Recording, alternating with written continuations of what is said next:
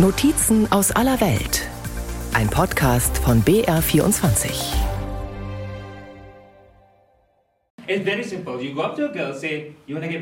Du gehst zu einem Mädchen und fragst, willst du mich heiraten? Wenn sie Nein sagt, fragst du einfach ihre Freundin. Der Comedian Seinal Bostermann steht auf einer kleinen Bühne in Bruneis Hauptstadt, gibt Dating-Tipps seiner Oma zum Besten. Du fragst einfach 100 Mädchen. Eine wird sagen, vielleicht, und die heiratest du.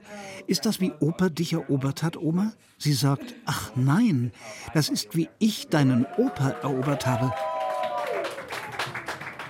Seinal Bostermann ist 35 und Single. Seine Oma freut das nicht, sagt er. Brunei ist ein streng muslimisches Land. Viele Paare heiraten hier früh, schon aus moralischen Gründen. Sex vor der Ehe ist verboten. Nach dem Scharia-Recht droht theoretisch die Steinigung. Die Comedy-Szene im Sultanat Brunei ist noch sehr jung und anders als in anderen Ländern. Hier darf man nicht über alles Witze machen, erklärt Comedian Seinal. Wenn du in Brunei in der Öffentlichkeit auftreten willst, musst du dein Material einreichen und der Zensurbehörde vorspielen. Du kannst nicht über Politik oder Religion Witze machen, kein Sex, nichts über die Familie des Sultans. Sie haben eine Liste. Den 35-Jährigen störe das nicht. Er sieht es als Herausforderung. Lustig sein, ohne politisch aggressiv oder vulgär zu werden. Und die Menschen trotzdem zum Lachen zu bringen. Einen Monat vor der Show setzen wir uns dann mit der Zensurbehörde zusammen. Mitten am Tag. In einem Raum, der nicht für Comedy gemacht ist. Eine Person von der Polizei ist dabei. Eine Person von der Zensurbehörde. Einige vom Religionsministerium. Die Runde begutachtet nicht nur Comedy-Shows in Brunei, sondern liest auch alle Bücher, schaut Filme oder Schulaufführungen an. Die roten Linien, die Staatsreligion Islam und der Sultan. Das Sultanat Brunei liegt auf der Insel Borneo, mitten in Malaysia. Der Staat ist gut doppelt so groß wie das Saarland, hat rund 400.000 Einwohner und ist eine absolute Monarchie. Der Sultan heißt Hassan al-Bolkiah, ist 76 Jahre alt und seit dem Tod der britischen Queen der am längsten regierende Monarch der Welt.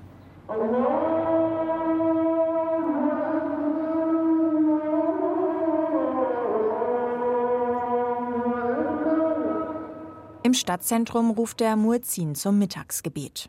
Der Comedian Seinal war 2014 gerade auf einem Comedy-Festival in Australien. Da ging die Nachricht um die Welt, dass der Sultan das islamische Recht der Scharia in Brunei verschärft. Sex vor der Ehe, Abtreibung oder Ehebruch verboten. Seinals Show sofort ausverkauft. Alle wollten wissen, was in Brunei los ist. Ich musste noch schnell neue Show-Einlagen schreiben und Gesetze erklären, die ich selbst noch nicht kannte. Es war ein Schock für die meisten Bruneier. Doch seitdem ist nichts passiert. Es ist eher wie eine große Axt, die über den Betroffenen schwebt. Jeder kann sie sehen, aber keiner weiß, wann sie runtergeht. Like a, a huge axe. And they don't know, they can see it, everyone can see it, but they don't know whether it'll ever come down. Seit 2019 droht Homosexuellen auf dem Papier sogar der Tod durch Steinigung. Dieben kann die Hand, Wiederholungstätern der Fuß abgetrennt werden. Die Einführung dieser scharfen Scharia-Gesetze sorgte für große internationale Aufregung.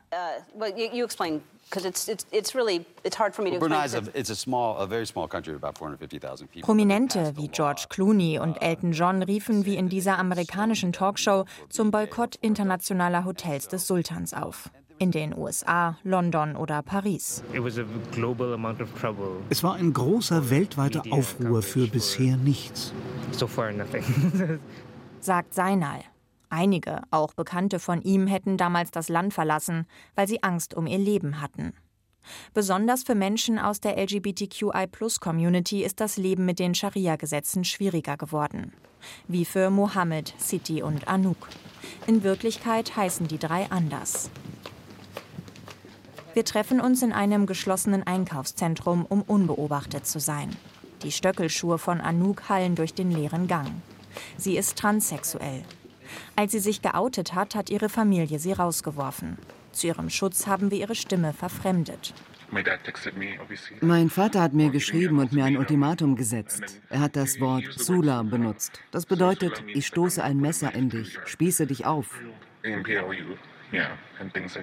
Dann, wenn sie sich nicht schnell wieder als Mann kleidet und entsprechend verhält, erzählt sie, während sie den Arm ihres Freundes Mohammed umfasst. Sie leben jetzt in einer WG. Ungewöhnlich in Brunei, wo viele Kinder lange bei ihren Eltern wohnen, manche sogar noch, wenn sie verheiratet sind. Familie hat in Brunei einen sehr hohen Stellenwert. Letztes Jahr wurde ich verhaftet, weil ich so getan habe, als ob ich eine Frau sei. Erzählt Anouk, die mit kurzem Rock, Top und Blazer auf einer Bank im Einkaufszentrum sitzt. Mehr sei aber nicht passiert. Sie musste eine Geldstrafe zahlen und beteuern, dass sie sich bessern würde, dann durfte sie gehen. Es hieß, entweder du zahlst 1000 Dollar innerhalb von zwei Stunden oder du gehst 40 Tage in Haft. Dafür, dass ich ich selbst bin. Sie sagt, bis zu ihrem Coming-out habe sie den Traum eines jeden Bruneiers gelebt. Privilegiert, mit vermögenden Eltern, einem großen Haus, Besuch der besten Schulen mit besten Abschlüssen. Doch sie konnte und wollte ihr wahres Ich nicht länger verstecken. Für ihren Freund Mohammed ist es einfacher im Alltag. Ich habe den Vorteil, dass ich äußerlich als hetero durchgehe. Daher erlebe ich nicht so viel.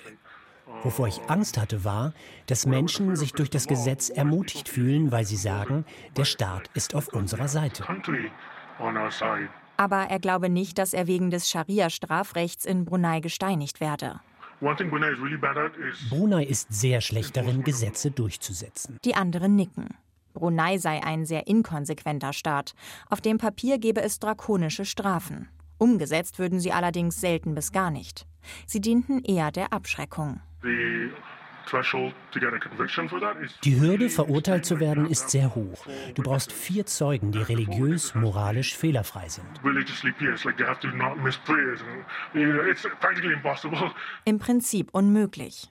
Zudem hat der Sultan kurz nach Einführung der Scharia-Gesetze betont, dass das Moratorium auf die Todesstrafe weiter Bestand hat. Faktisch wurde die Todesstrafe in Brunei seit Jahrzehnten nicht mehr angewandt. City beruhigt das nur zum Teil. Theoretisch könne das Moratorium jederzeit aufgehoben werden. Sie ist lesbisch. Die Angst ist immer noch da. Sie ist gleich groß wie damals, denn die Bedrohung, die Unsicherheit ist immer noch da. Wenn ich zum Beispiel dabei erwischt würde, wie ich jemanden liebe, oh Gott, das hätte so viele Konsequenzen. Oh Sie würde ihre Arbeit verlieren, ihre Zukunft, Freunde. Clubs, Bars, ein Nachtleben gibt es in Brunei nicht. Die LGBTQI-Plus-Community organisiert daher regelmäßig private Hauspartys. Der Ort wird erst kurz vorher bekannt gegeben. Die Runde achtet sehr genau darauf, wen sie zu diesen Partys einlädt. Denn es gebe viele Spitzel, sagt Mohammed, die solche Partys melden. Sein Vater arbeitet für die Regierung und habe ihn schon mehrfach gewarnt, dass er beobachtet wird. Mir wurde bereits ein paar Mal von Freunden und Familie gesagt, dass ich auf der Beobachtungsliste stehe, vom Religionsministerium und Innenministerium. Sein Vater hat das Scharia-Gesetz mitentworfen. Mohammed denkt, dass er weiß, dass er queer ist. Sie haben aber noch nie darüber gesprochen. Auf den Hauspartys fließt Alkohol, es wird geraucht einige nehmen Drogen. Gesetzesverstöße für die Schläge mit dem Stock drohen. Mohammed wurde in seiner Schulzeit mehrfach gezeigt, wie so etwas abläuft. Sie zeigen es dir an einer Sandsackfigur und sie zeigen dir Bilder, wie die Haut aussieht. Es war sehr anschaulich. Abgeschreckt hat es ihn nicht. Dreimal war er dabei, als Partys durch die Polizei aufgelöst wurden.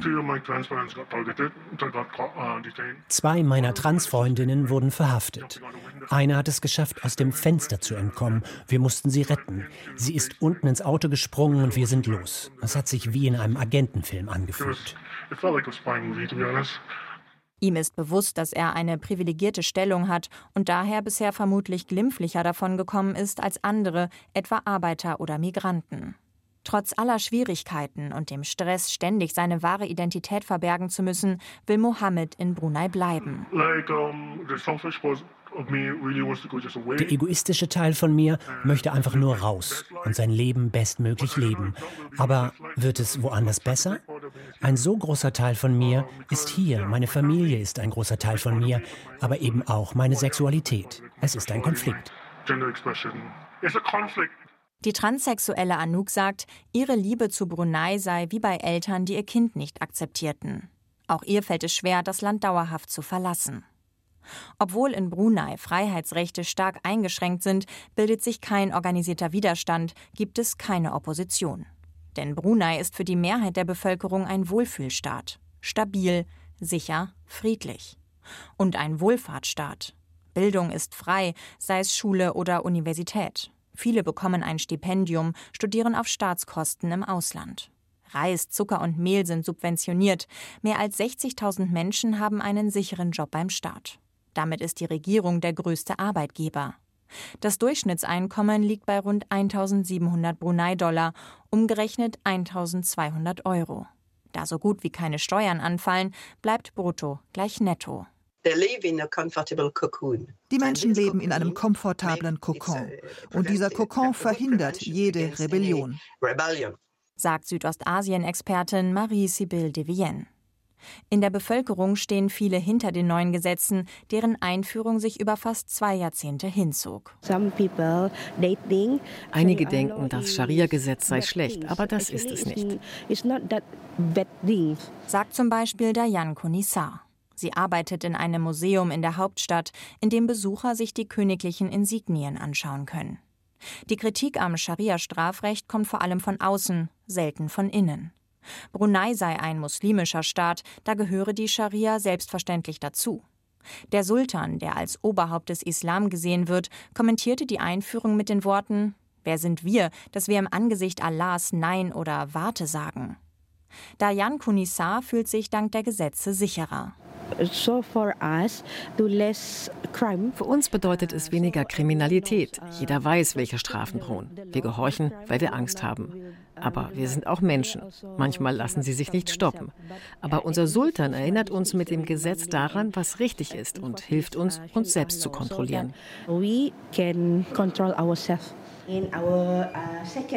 Dayan Kunisa ist Oberaufseherin im Museum des Sultans. Hier, das erste Bild zeigt, wie seine Majestät Kronprinz wurde, mit 15 Jahren. Auf Socken läuft sie vorbei an Vitrinen und Gemälden. Auch die Besucher müssen ihre Schuhe am Eingang ausziehen. Ein dicker Teppich dämpft jeden Schritt. Das nächste Bild zeigt die Hochzeit ihrer Majestäten. Die beiden sind Cousin und Cousinen ersten Grades. Mit 21 wird er der Sultan von Brunei. Er war dreimal verheiratet und hat zwölf Kinder. Sechs von der ersten Frau, vier von der zweiten und weitere zwei von der dritten Frau. Eine seiner Töchter aus zweiter Ehe hat Mitte Januar geheiratet. Prinzessin Asima.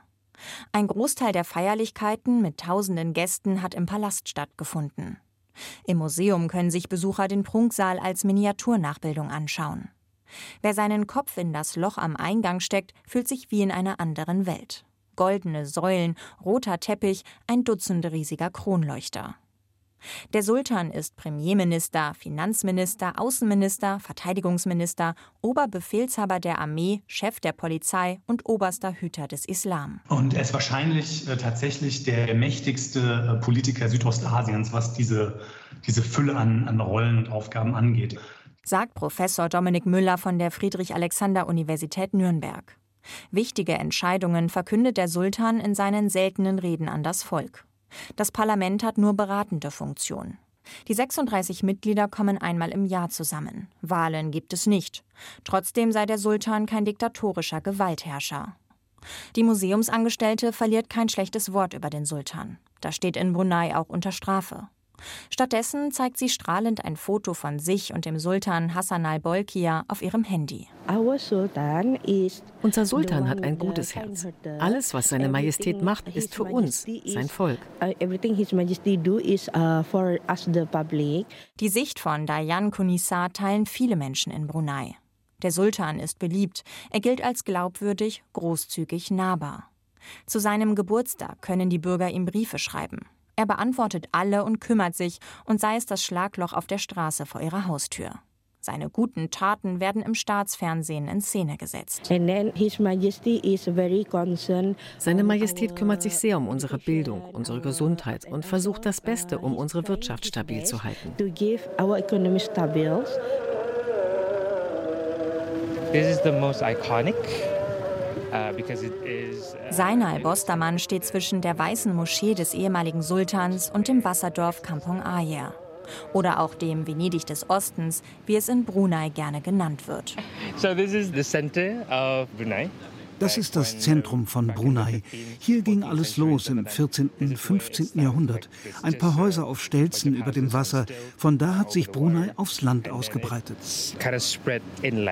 Brunei war ein Land von Fischern und Handwerkern, bis 1929 das erste Mal erfolgreich nach Öl gebohrt wurde.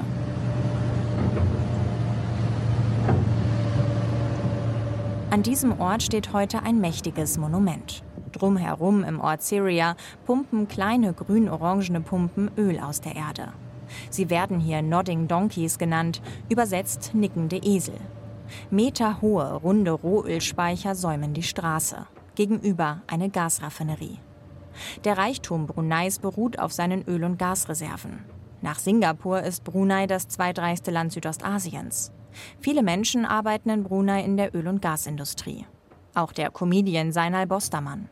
Bis zu seiner Sinnsuche und dem Entschluss, Comedian zu werden, hat er als Ingenieur für den staatlichen Konzern Brunei Shell Petroleum, kurz BSP, gearbeitet.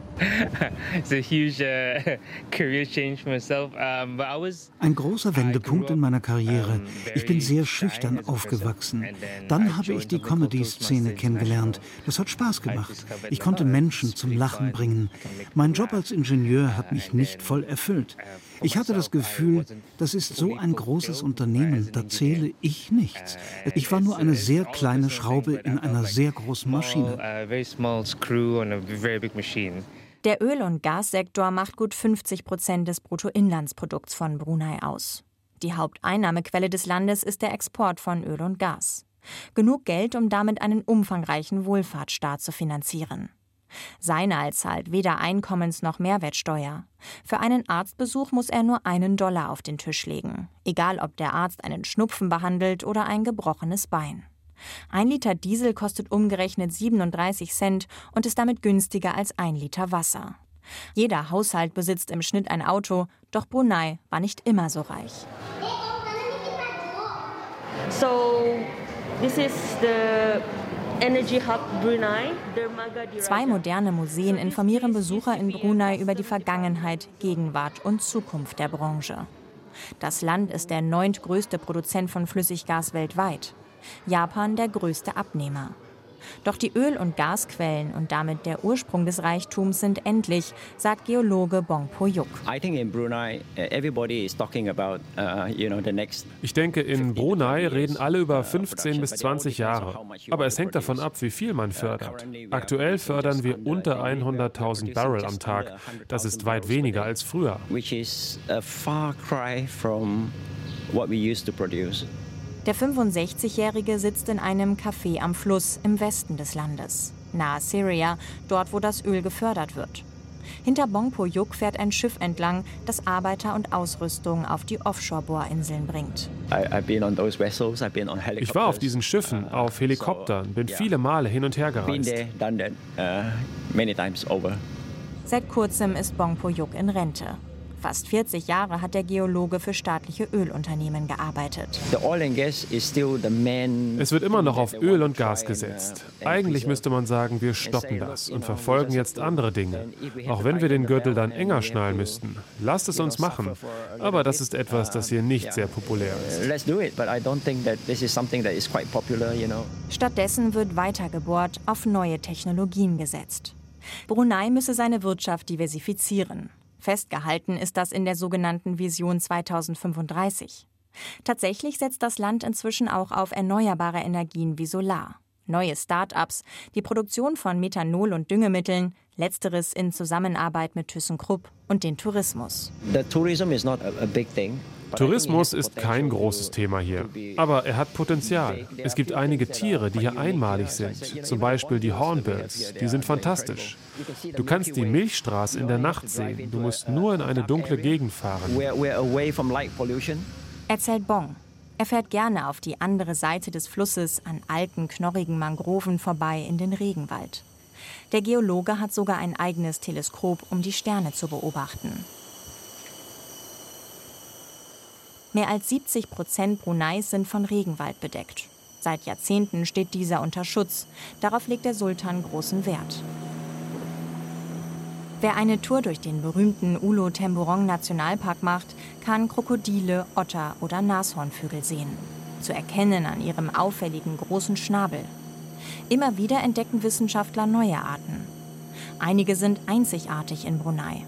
Mit dieser unberührten Natur will das Land in Zukunft mehr Besucher anziehen, sagt der Pressesprecher des Tourismusministeriums. Unser Ziel ist es, führend im Ökotourismus zu werden in Südostasien. Fahrradfahren, Wandern, Vögel beobachten, die lokale Kultur kennenlernen. Dafür eigne sich Brunei hervorragend. Aber auch den Messetourismus möchte das Sultanat stärken. Bisher haben nur wenige Touristen Brunei als Reiseziel im Kopf. Andere schrecken die strikten Scharia-Gesetze ab. Die meisten Regeln gelten auch für Nichtmuslime. Dabei werden viele Regeln im Alltag nicht gelebt. Wer weiß wo, der bekommt Alkohol und Zigaretten. Brunei weicht vom Klischee eines Scharia-Staates ab. Frauen dürfen Auto fahren, Sport machen zur Universität. Sie machen rund 40 Prozent der Arbeitskräfte des Landes aus, sind Richterinnen, Staatsanwältinnen, haben verantwortliche Positionen in Ministerien. Jeden Sonntagmorgen wird die Innenstadt für Fahrradfahrer, Jogger oder Inlineskater gesperrt. Die Aktion heißt Banda Kucheria, übersetzt so viel wie meine glückliche Stadt. Flohmarktstände füllen die Straßen. Die sonst so ruhige Hauptstadt Banda Seri Bhagawan wird für ein paar Stunden lebendig. Frauen auf Rennrädern mit Kopftuch unter dem Helm bahnen sich ihren Weg durch die Menge. Andere, vor allem nicht-muslimische Frauen, tragen ihre Haare offen, kurze Hosen, Leggings oder sogar bauchfreie Tops. Dafür gibt es kritische Blicke, aber niemand greift sie deswegen an, sagt Comedian Seinal. It is encouraged in Islam. Im Islam wird erwartet, dass du ein Kopftuch trägst, aber nicht jede Frau tut es. Und wenn nicht, gibt es keine Strafverfolgung. Es kommt niemand im Van vorbei und ruft, setz dein Kopftuch auf. Wir haben keinen Polizeistaat, wo das per Gesetz vorgeschrieben wird. Es ist nicht so strikt wie in anderen muslimischen Staaten. Quite tolerant, it's not as strict as some other Muslim countries now. Nur wer für die Regierung arbeite, müsse zwingend ein Kopftuch tragen. Aber in dem Moment, wo du zum Parkplatz gehst, ist es deine Entscheidung. Ein Beispiel, das exemplarisch für das Leben in Brunei steht. Im Privaten ist vieles möglich, was in der Öffentlichkeit unter Strafe steht. Spannend werde es, wenn der Sultan stirbt, denn der Kronprinz sei nicht so beliebt wie sein Vater, sagt Südostasien-Expertin Marie-Sibylle Divienne. Er ist nicht schlau, hat keinen Uni-Abschluss, aber seine Frau ist brillant. Sollte es zu Protesten gegen seine Herrschaft kommen, hat der neue Sultan ein mächtiges Werkzeug in der Hand, das Scharia-Recht, das er, anders als sein Vater, konsequenter anwenden könnte.